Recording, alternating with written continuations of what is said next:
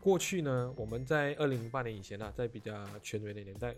我们有同样一个问卷，用不同的方法去问，OK，一个电访，一个面访，其他经济问题、普通问题没问，答案几乎都在误差内一两八线内。嗯当我问到你今天呃明天选举投票你会支持谁？问政治问题的时候，我们就发上发现到那个 gap。电访大家比较敢讲真实对比真实的那个结选举的结果，面访反而就不敢讲。他就跟你讲 r i s a Nasional 咯，二零零八年以前啊，就全部跟你讲支持国政。你就如果你那个面访的问卷可能七八十八先说支持国政，但是你知道这个地方选举通常都是五十五十的，你知道就是有人给你 safe answer 安全的答案哦，这个是权威时代的东西。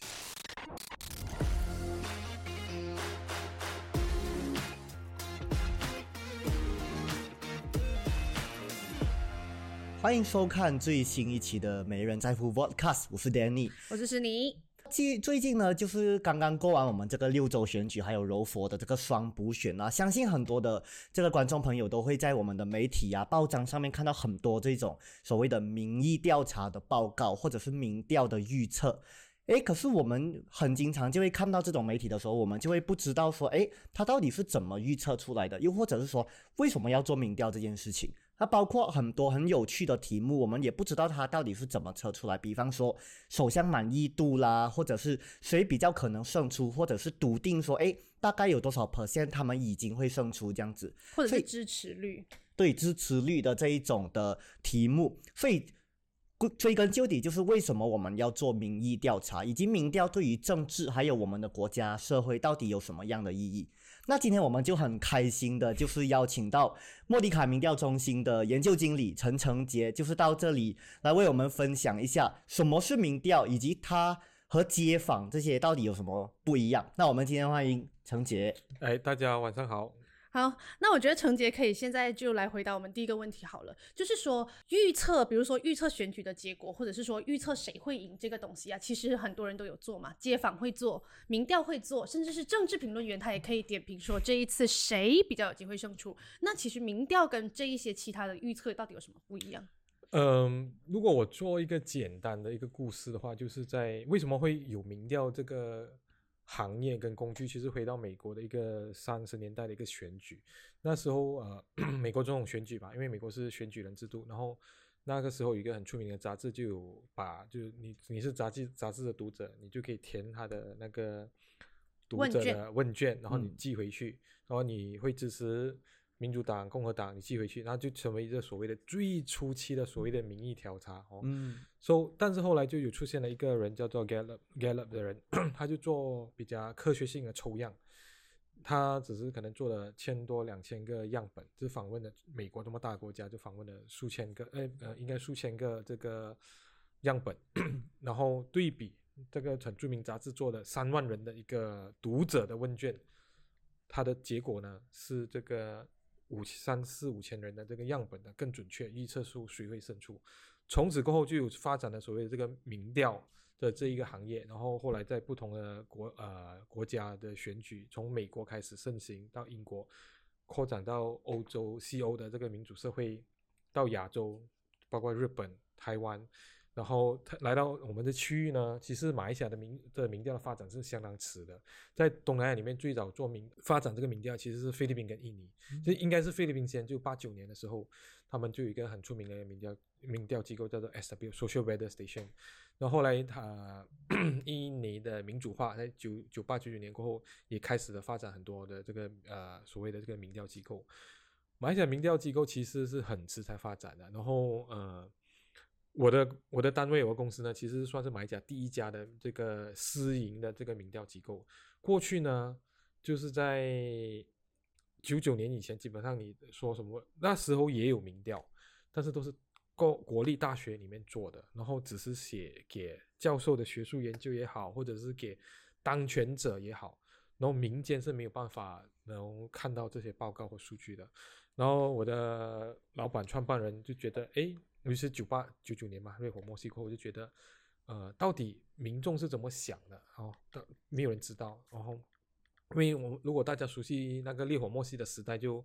有打压啦，然后其实也有九九年的那个很意外的选举，呃，国政输掉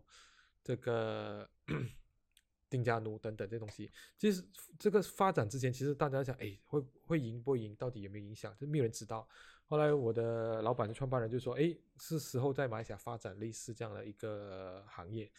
就零四零三年、零四年他就创立了，然后开始是做呃小型的这个民调，到真正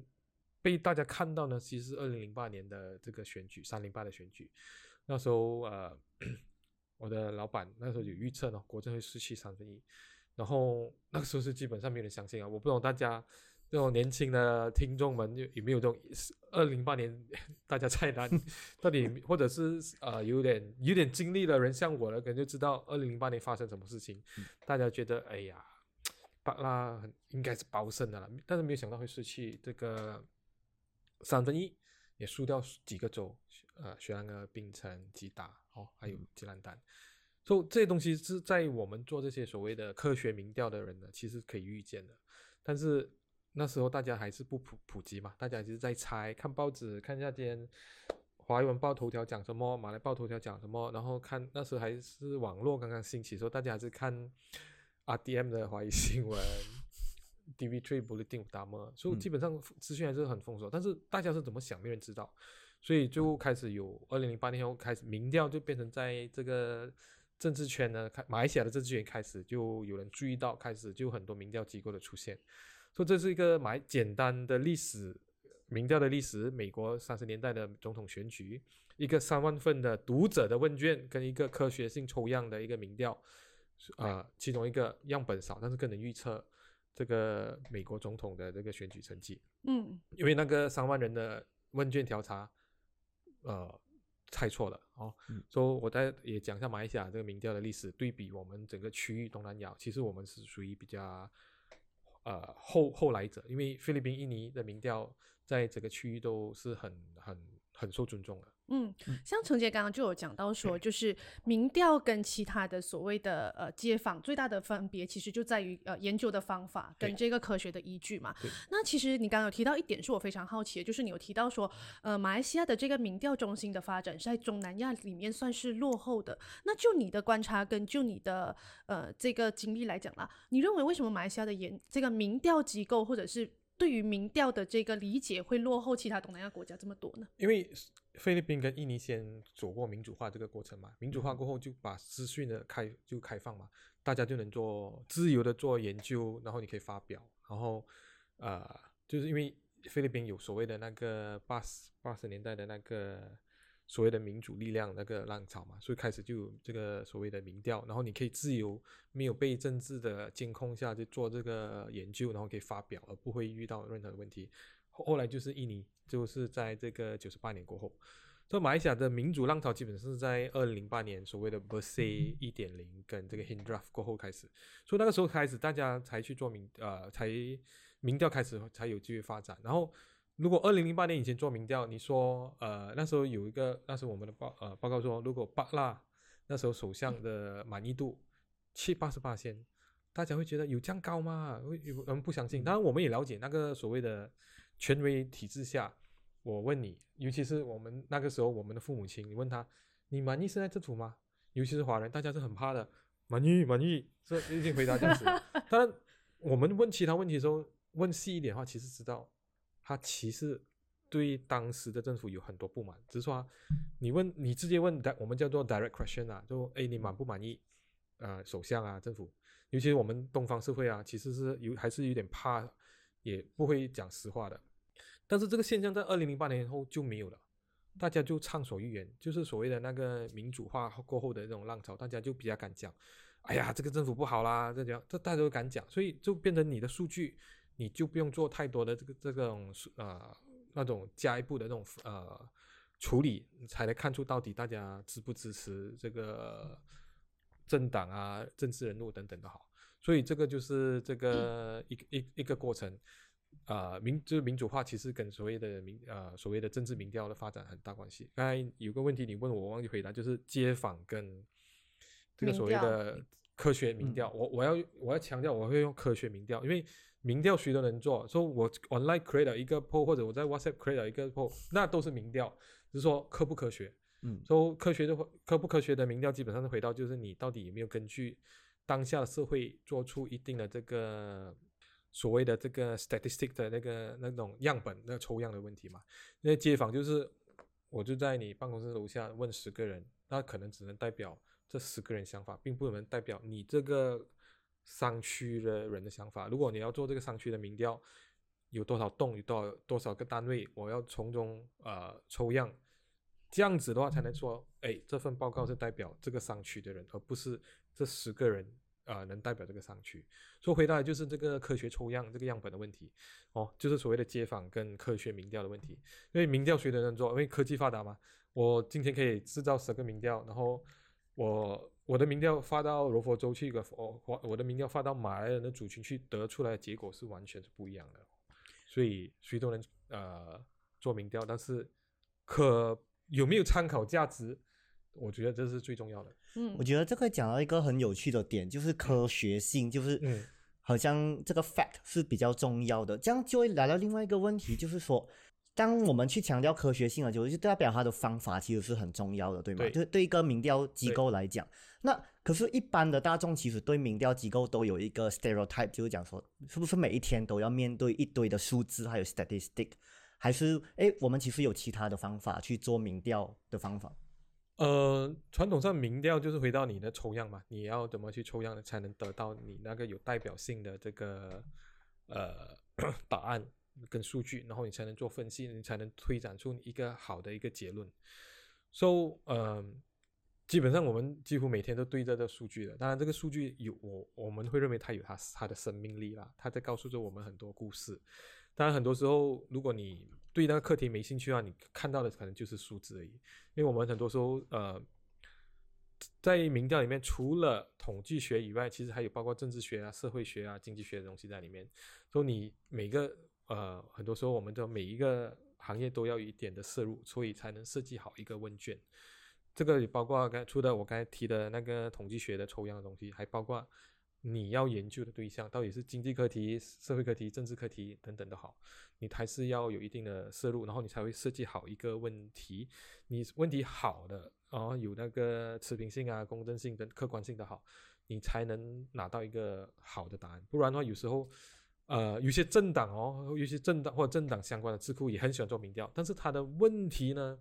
每次是有呃，我们英文叫 leading 啊，英华语叫做有引导性。引导性，就是说嗯。你的答案一定是支持他的。你嗯。我们可以设计到这样的问题，我们我们可以做到，只是说，当我们做呃客观民调的话，我们经通常会避免这样的一个呃这个现象咯。嗯，那陈杰刚刚已经讲到了一个我们可能大家会比较关注的点，就是说，诶，每一个机构所发布的这个所嗯谓的民调报告，就算是它的题目相同，可能结果就完全不一样。嗯那如果我作为一名读者，或者是说我作为一名呃读这个报告的人，我怎么样去判断说哪一份民调出来的结果更具有参考价值呢？OK，在回答这个问题之前，我要讲的是马来西亚的媒体是最多引用这些民调数据。然后数年前呢，我们有给一些媒体的单位做做一些简单的这个训练呃，这我们叫做见识学 （Introductions to 嗯呃 Polling） 嗯这样的嗯东西啦。都很多年前，应该也超过十年了。然后我们跟大家讲解，你收到民调说你要要要怎么去判断这个这个报告可不可信，可要看什么东西，就包括我刚才提的抽样的问题、样本的问题、问卷的设计，然后你报告的这些东西。但是这个是很久以前事，然后最近这一阵子嘛，就很多机构都发明掉，但是媒体也就 copy and paste 那个 statement 就发发了，也没有去看到底这个报告的内容，也没有看这个发这个报告的单位是谁。因为呃，如果大家熟悉台湾的一些政治或选举或民调的话，其实这些都很重要的。大家看这个发单位谁，这个单位是不是跟政党有关相关的？嗯然后是的话，然后大家就会懂，哎，你这份报告有它的目的性哦，我们会打打个折扣。然后这个单位的报告是中立的，然后可能参考价值会好点。这是大学的，然后我们都会媒体的编辑们应该要知道东西，但是很可惜的，我这一两年我们没有没有看到这样的东西东西，大家就是有新闻啊，大家都都比赛抢时抢着出新闻出，新闻然后只是把那个结果写出放来而已。然后有时候他们也 copy and paste 那个所谓的呃文告，嗯，他没有去看那个报告本身。其实报告本身可能还有更多的故事可以写，更多的文呃新闻可以写，但是他的 copy and paste 就交差了。我觉得真可惜，因为做一份民调不便宜啊，也很辛苦啊。就是我们当我们处理文告的时候，就把重点三个重点写出来嘛，但是其实里面还有很多值得参考的内对。数据可以去挖掘，但是大家就急咯，就我嗯觉得很可惜。然后还要还我还要批判一点东西，就是马来西亚的民呃媒体呢，呃，在其实，在欧美国家，包括台湾的好，媒体机构是有本身的民调中心，然后他们或者会跟民调中心合作，做他们长期跟踪的这种民调的报告或什么。但是马来西亚的媒体呢，是很习惯享受免费的报告，所以我觉得这个是有一点可惜啦，因为你看，我们看美国选举，CNN poll 或者是 NBC poll，大家都有跟一个跟一个民调机构合作，然后或者自己的那一部分民调，同样台湾也是有啊，呃，不管你是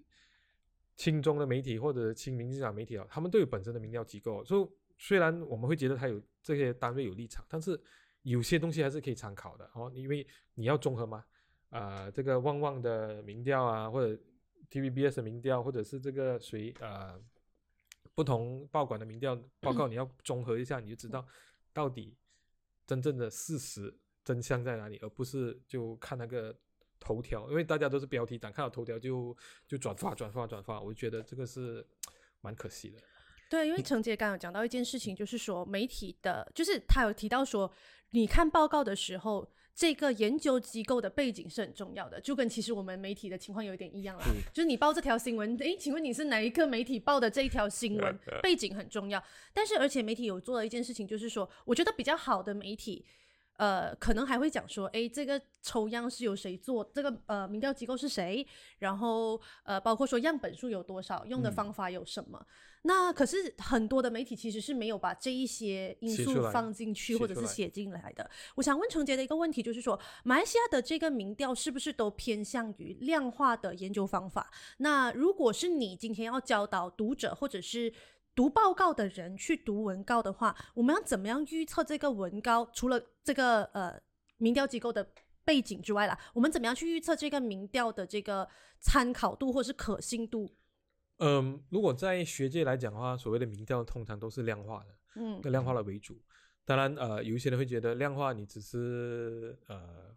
你只是他选购不是你就是得大吧必必受访者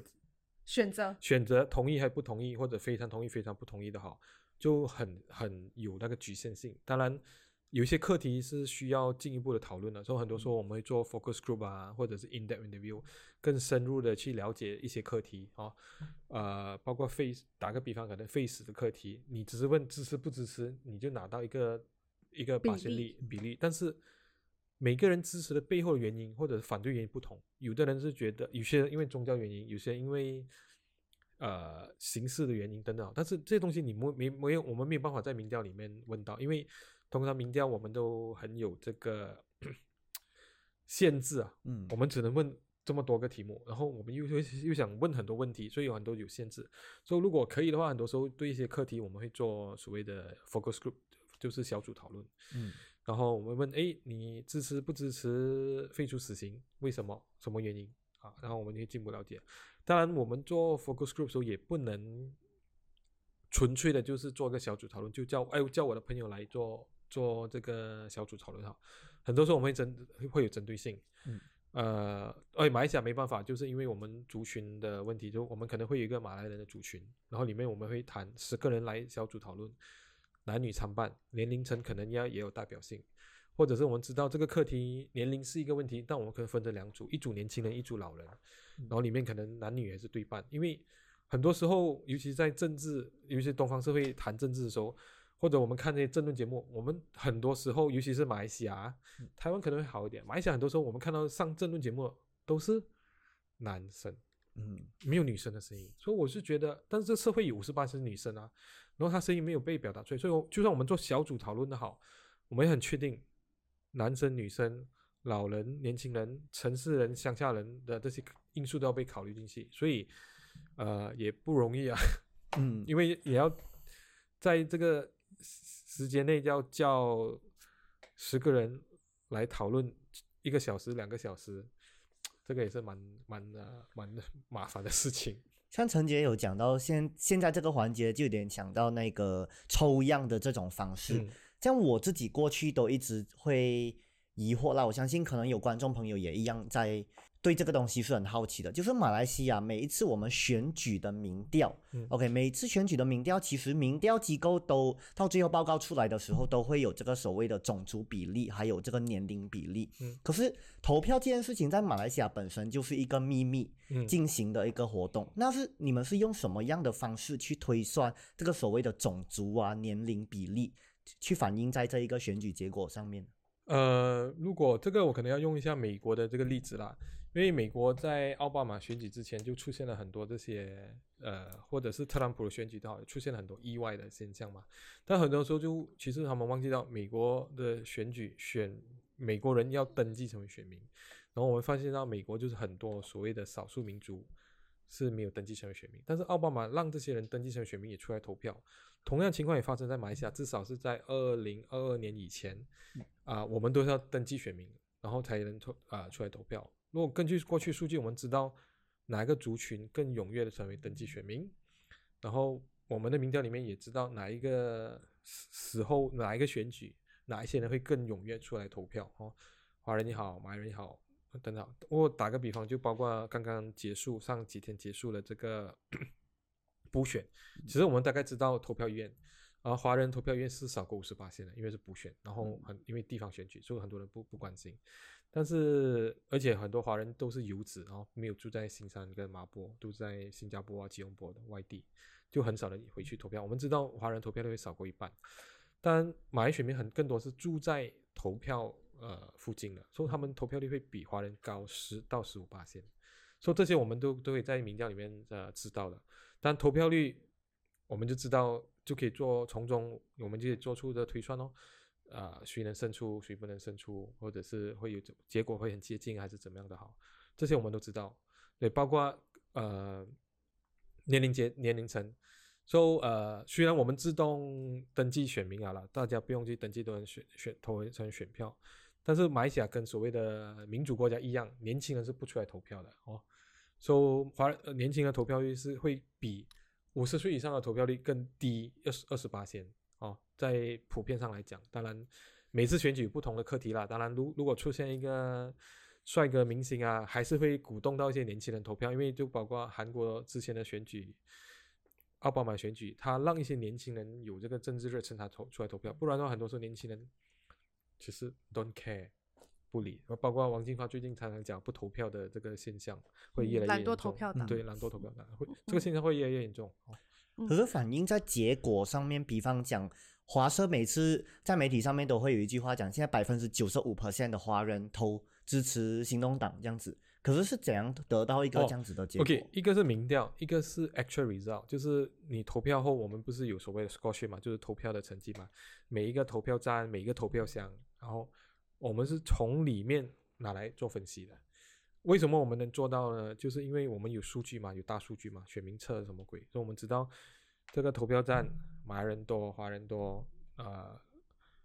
老人多，年轻人多，我们就从中我知道是沙伦沙都是老人，沙伦七跟八是二十五岁以下的。嗯，呃，每一个票箱我们知道选委会设计是六百五十或者是七百个七百五十个票，如果里面只有三百五十张票，就是说可能就少过一半的投票率哦。所以从中我们就就预算 OK 投票率，然后开票出来，我们知道成绩，那我们就能知道啊、呃这个结果是怎么样了。呃，因为这回到一些 legacy 的艺术啊，就是因为我们的住宿的环境其实蛮集中的哦，就有少数有混合区啦，但是很多时候我们就打个比方，蕉赖或者八达岭，我们知道是八九十八线是华人，华人，所以你开票出来，我们知道这华人是怎么投哦，就这样子。当然，我们也有统计学的方法，过后做一些处理，能更精准的做出这个判断，说 OK，那是九十五还是九十四点三 这样的东西。嗯，当然，这种发生率，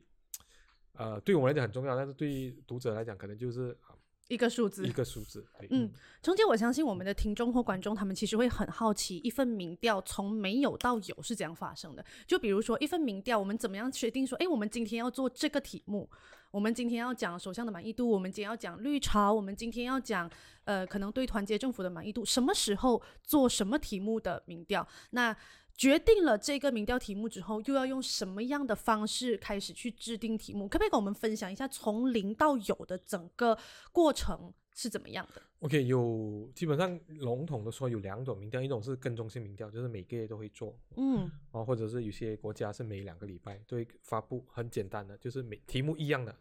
你满不满意呃国家的方向，你满不满意首相，满不满意这个政府或首长，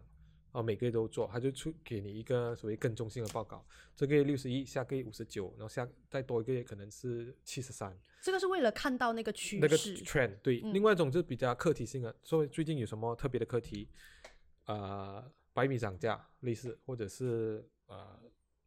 有一些课突发性课题，然后你就会做类似这样的一个东西，或者是一些比较地方性的东西，就打个比方，呃，雪兰州要做焚化炉，当然你做答这样的课题的话，我们问泉州的话的答案跟你问 project 它就是建议的地点的周围的人的反应是不一样的。嗯，泉州人觉得是好，这对我是好啊，因为能解决垃圾问题。但是在在地人就很有其他的担心，他可能是反对多过支持的，所以你要看你的 scope，就是说你是全国的一个州还是一个地方的，你是有特定的课题还是长期跟踪性？长期跟踪性题目都一样了，就就很 standard 了啊。地方性课题的话就，如果是经济课题、环保课题，那我们就要去设计哦，可能要问一些专家，哎，这个课题有什么好的角度去了解，然后我们再去设计那个问卷，设计了问卷，然后我们就要去翻译哦。马来西亚是多元社会嘛，所以我们要翻译成三语到四语哦。如果有沙巴沙捞越的话，可能要当地的这个呃少数民族的语言，嗯我们要去翻译。过后就是培训，然后就开始做民调哦。民调我们很多时候是做电访，因为这个是最马对于对于马来西亚来说是最 cost effective 啊，就是最最不便宜，但是也是比较省钱的。如果你要做面访呢，时间很长，可能要拖一个月、两个月才能 cover 全国的东西。呃，当然印尼不同，印尼的行行业呃民调行业很发达，呃全国民调他们可以一个礼拜解决这么大的国家，因为他们因为他们有驻点嘛，对不对？对？驻点，然后马来西亚就没办法做到这样东西，因为我们没有这个量，也没有这么多的资源，所以做面访啊，可能我们要一呃一个月，然后但是有些课题有时效性，嗯。哦，这个课题只是这个礼拜 hot 罢了，然后下个礼拜大家就忘记了，所以有就变成有时有一些困难啊，在你判断要问什么问题的时候，所以有跟踪性呢，有特别的，然后问呃问卷我们收集数据后呢，呃，我们开始分析数据咯，分析数据我们就会根据这个传统上我们会根据族群啊、年龄啊、性别啊、收入啊、区域啊，东马西马不一样啊，南马北马也不一样，雪龙跟其他地方不一样。这方面我们做一定的这个处理，可是程杰，我想问一个问题，就是说电访会不会比面访的这个可参考价值来的低呢？呃，回到还是抽样的问题咯。嗯然后过去呢，我们在二零零八年以前呢、在比较权威的年代，我们有同样一个问卷，用不同的方法去问，OK，一个电访，一个面访，尤其是回到政呃普其他经济问题、普通问题没问题，答案几乎都在误差内一两八线内。嗯当我问到你今天呃明天选举投票你会支持谁？问政治问题的时候，我们就发上发现到那个 gap。电访大家比较敢讲真实对比真实的那个结选举的结果，面访反而就不敢讲。他就跟你讲 r i s a Nasional 咯，二零零八年以前嘛，就全部跟你讲支持国政。你就如果你那个面访的问卷可能七八十八千说支持国政，但是你知道这个地方选举通常都是五十五十的，你知道就是有人给你 safe 安是安全的答案哦，这个是权威时代的东西。但是二零零八年过后，尤其是二零一三年过后，基本上这两个方法呢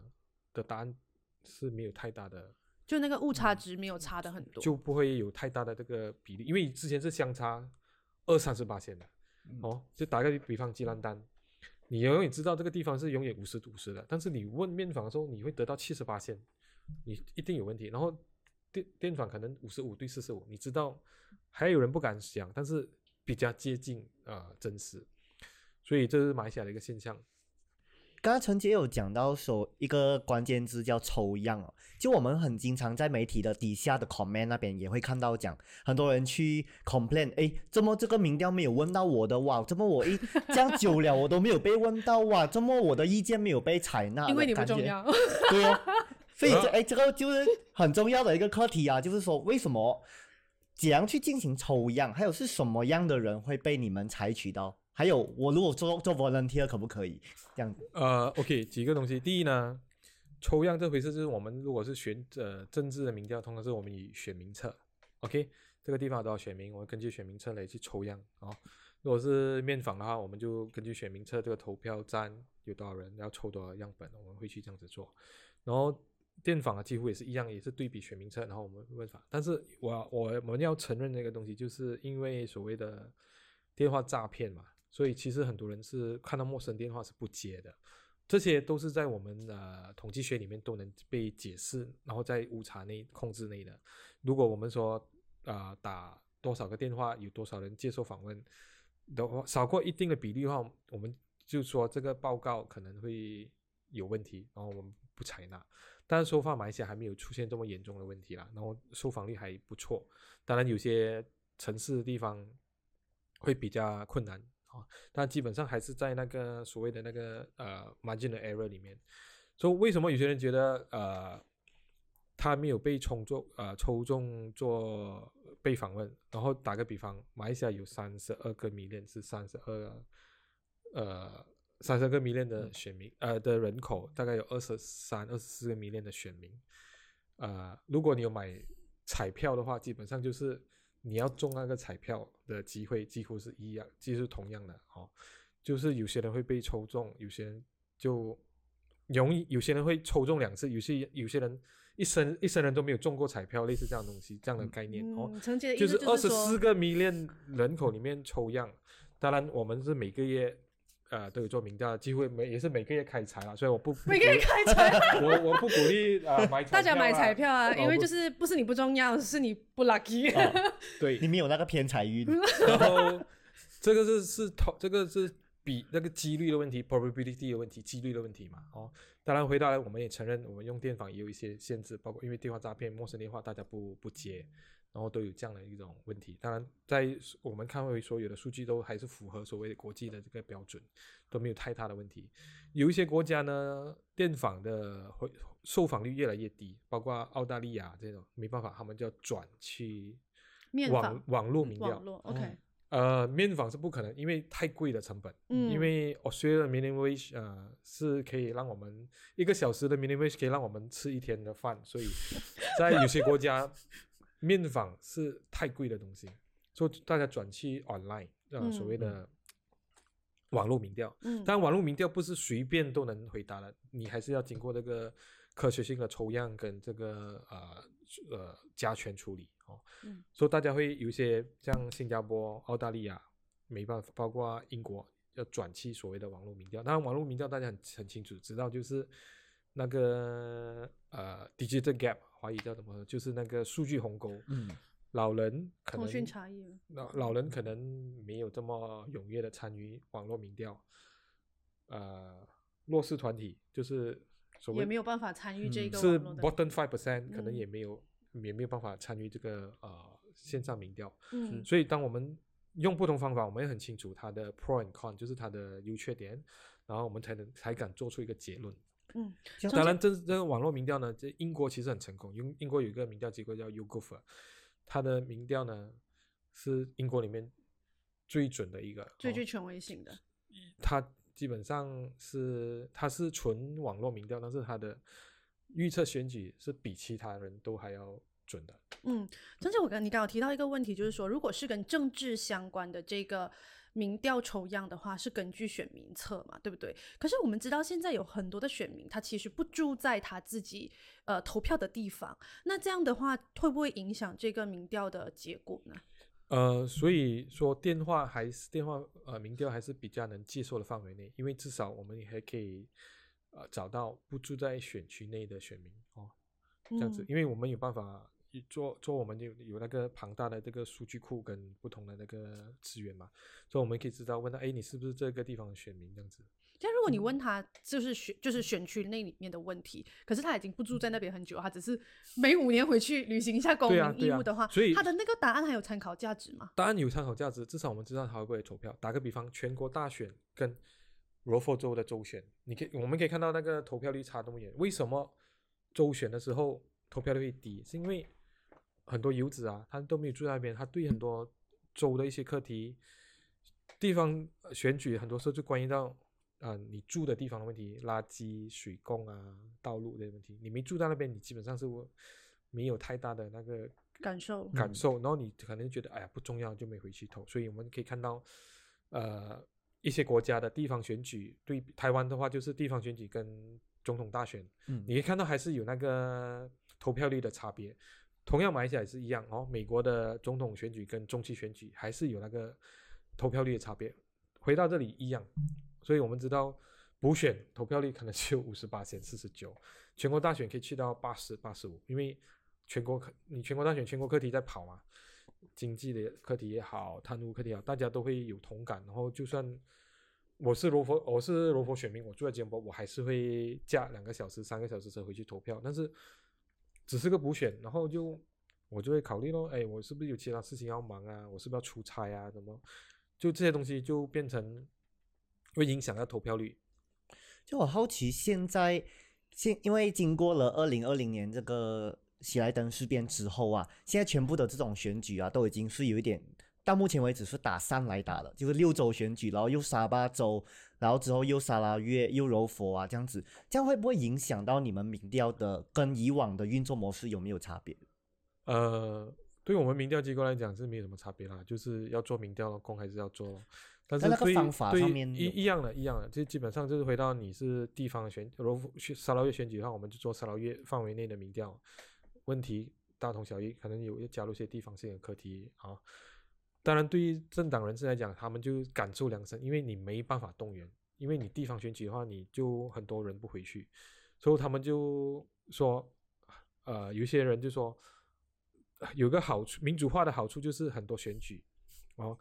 啊、大家都会呃，不是五年投一次票，大家就不会这么郁闷哦。地方选举、中期选举的时候，你不满，你发泄了过后，至少全国大选他们呃所谓的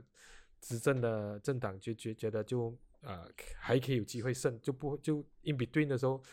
你的怨气就发了，然后就好了。输小好过输大，对，类似类似这样的感哇，觉。这卡西诺，但是人人这个过。程呢，也让马来西亚的民众选民有一种疲惫感，因为以前五年投一次嘛，嗯，大家忍忍忍忍五年，OK，我就投投两票，投投一票。现在讲啊，又又选举啊，我都不懂有选举啊，就大家会有一种开始有一种疏离感。嗯当然这个没办法，这个是民主化的过程，因为过去大家都忍啊，五年什么东西都忍了五年才才来发泄一次，一次过来这样一。次过，然后就有所谓的 tsunami 啊、海啸什么。但是现在选举正常化，大家就觉得很迫切的话就去投，不觉得不确不迫切就不去投，呃，可能也不是坏事。当然大家很不习惯哦。当然我们看我们呃邻居印尼，三百六十五天都有选举哦，从以呃明年有总统选举嘛，然后有国会选举，然后有省地方政府选举、村的选举。所以印尼做民调是很好赚的，三百六十五天都有选举，OK。所以有时候我们会羡慕我们的邻居，但是我们马来西亚也开始有出现这样所谓的选举，两个大选之间有一些地方的选举，很多人还很不适应这个模式，所以大家还是会还在适应中哦。你刚才讲到一个 keyword，我好奇，所以是不是选举越多，民调机构越好赚？呃，理论上是这样子啦，但是也是一个过回到一个资源的过程，因为过去大家不注重民调嘛，嗯，哦，嗯现在开始大家注重民调，然后他会做各种各样的民调，但是回到来各种各样的民民调报告到底有没有参考价值，它又是又是一个嗯大家没有去注意到了。当然，我要说，从这这十多二十年下来，二零零八年开始，其实很多民调机构出现也收档，然后就我们坚持下来，因为我们的坚一些对专业的坚持，因为很多有些民调可能在某个选举很出名啊，过后就销声匿迹，就就没有再活跃了。嗯，这样，陈姐，我想要知道的事情就是说，呃，在选举之前，通常是民调发布的这个高峰期嘛，几乎每一天的网络的新闻里面，你都会看到，哎，什么什么民调预测怎么样？那有一些政治人物甚至会在这个呃政治演讲上面去抨击说，那个民调骗人的这样子。那其实民调对于这个选举的结果，是不是就你的观察来说，是不是真的会有所谓的影响力，或者是呃影响这个选民的投票意向？在资讯相对封锁的年代，会它会有造成这个所谓的我们在学理上叫做 band bandwagon effect 啊，就是说有少数人还在观望的时候，你出一个民调说 A 会赢，大家可能就会西瓜靠那边，就会投去 A 呃阵营这样子。过去在这个是在资讯比较相对封锁，至少是在科技我们的这些网络科技发达之前会有这样的问题。然后你在媒体说，哎，A 候选人呃领先。就造成一些中间，最后呢十十五八仙的选民会靠西瓜靠那边。当然，在台湾的话就很很喜欢玩这个东西，就去保了。这个哎呀，C 已经落后了，啊，不要浪费点选票，我们全部都投 B，然后让 B 赢 A。就台台湾很喜欢玩这种去保的东西。同样的道理，来到马来西亚也是有这个效果，但是因为马来西亚民民调发展比较迟嘛。说其实你今天出到什么民调都好，你说对选民那些游离选民还有影响吗？我觉得影响是越来越少了。其实，呃，我们一些过去的一些比较学术的研究发现到，七十八线选民在提名前已经决定了的，啊，已经决定要怎么投了的。然后提名后可能会有一些人会因为。谁哪个政党上阵啊？哪个候选人会影响一些？但是很都是很地方性的哦。这个选区，这个国会，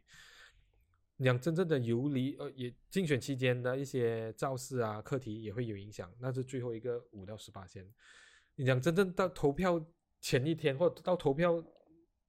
站前一刻还没有还没有想法的选民哦，可能是少过三八线的。嗯，进去随便画一个嘛？难 道这些可能有可能可能就有一些好处啊，或者是原本我都不懂什么投票，突然间就呃中不给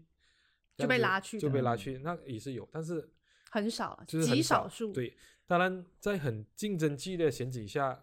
这些还是很关键。嗯嗯，我觉得我觉得陈杰现最后一个问题，我觉得是一个今天。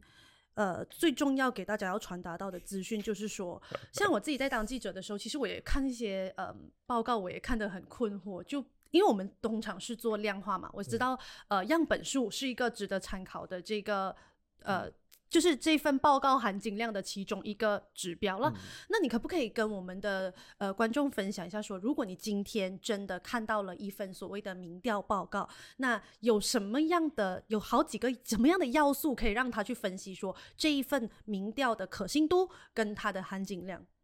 呃，第一我要说要看是哪一个单位做的咯，然后第二要看什么时间做的，因为有些民调是可能五六月做，他这个时候才来发表。它是已经有些课题已经过了时效性，你说五六月他可能对呃政府很满意，但是这个时候可能不是这样的结果。但是他现在才发布，就发发一个头条，所以我们要看这个民调是什么时候做的。接下来我们要看他的那个抽样的问题哦，因为过去尤其是上呃去年十一月的选举，我看到一些很离谱的民调，男女比率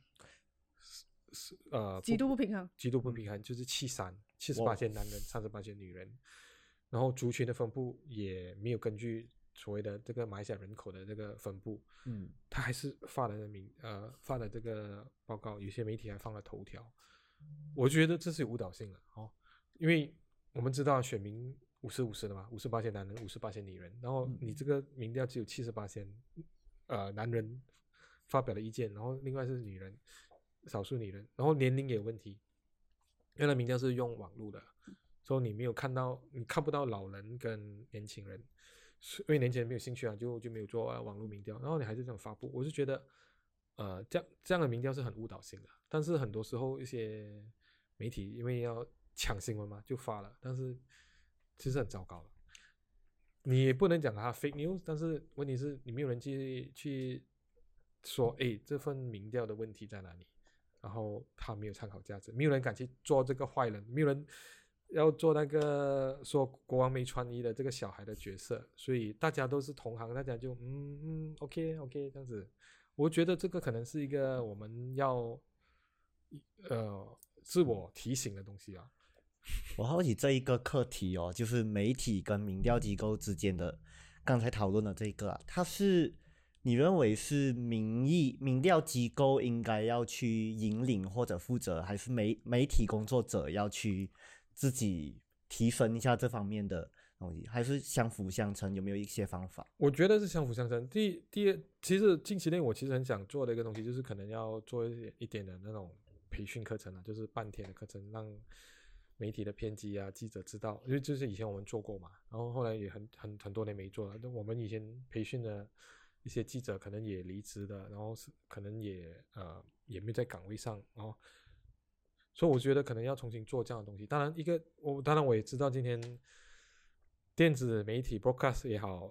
传 print 也好，他们大家都在跟时间赛跑，也没有呃。大家在抢新闻啊，然后我其实很想让大家来上点课哦，然后了解一下一些变化，然后 至少带大家报道这些相关课题的时候比较能持平或者是专业一点，不然的话就是会会给人家利用的一种感觉。嗯，像我们知道，其实你刚刚有提到说，就是政党里面的这个民调机构，他们的他们做出来的民调可能会有一些隐匿层，或者是说，民调机政党的民调机构可能是要改变政策，或者是说，诶，看说呃民间的满意度在执政方面去做调整。那民间的民民调机构做出来的民调，对社会是有什么样的影响呢？嗯，政党的内部的民调很多时候是给他们的策略考量，然后知道。这个政策好还不好？这个候选人可以不可以？然后要要如何做出他们的所谓的 strategy 啊，就是策略上考量来做出布布局。很多时候是内部参考，但是偶尔他们很喜欢放一些出来，就是要带风向这样子。嗯哦，但是呃，我们要很做报道这些新闻人要很清楚哦。说回到所谓的一些比较中立的一些机构啦，然后呃，对，就是中立中立的机构呢，其实因为我们没有。不受任何人的这个压力嘛，就很多时候我们会比较老实的报道一些种数据出来，哦，当然我们我们很多时候不做一些 judgment call，我们不要说这个政策好还不好，或者说这个呃课题好不好，然后说 OK，我们问的这个课题，民众同意不同意，支持不支持，然后可能我会问一些附问附加的一些问题，你为什么认支持，为什么不认呃不支持这个政策？我们会分析报告出来，当然，政策制定者或者政治人物就要去好好去研究这个数据哦。啊，他们可以各取所需，同时也可以，我们也是很多时候希望能带领一些更有效的讨论。就过去有有时候我们会跟一些学者配合，我们出一个小民调，呃，五到八个问题，但是很专注某些课题，我们办一个小小的座谈会，让一些学者根据我们的民调啊做一些分析，做一些分析，OK。这个政策会怎么影响，或者是这件事情会怎么影响？呃，因为过去我们每四年到五年都会做一个所谓的 马来西亚年轻穆斯林的这个民调，我们都有请这个学者，我们可以去我们的网站去下载这个过去的报告。说呃，然后我们请这些学者来评析，哎，年轻人的价值，呃，马来马马来西亚穆斯林年轻人的价值观是怎么样等等的。说当大家。很压抑，二零零二年的所谓的绿潮或者什么时候，其实，在四五年前我们已经提出的那隐忧，就是整个社会的保守化的隐忧。嗯，但是大家就各取所需喽，就这样子。就也没有关注到这样的一个东西。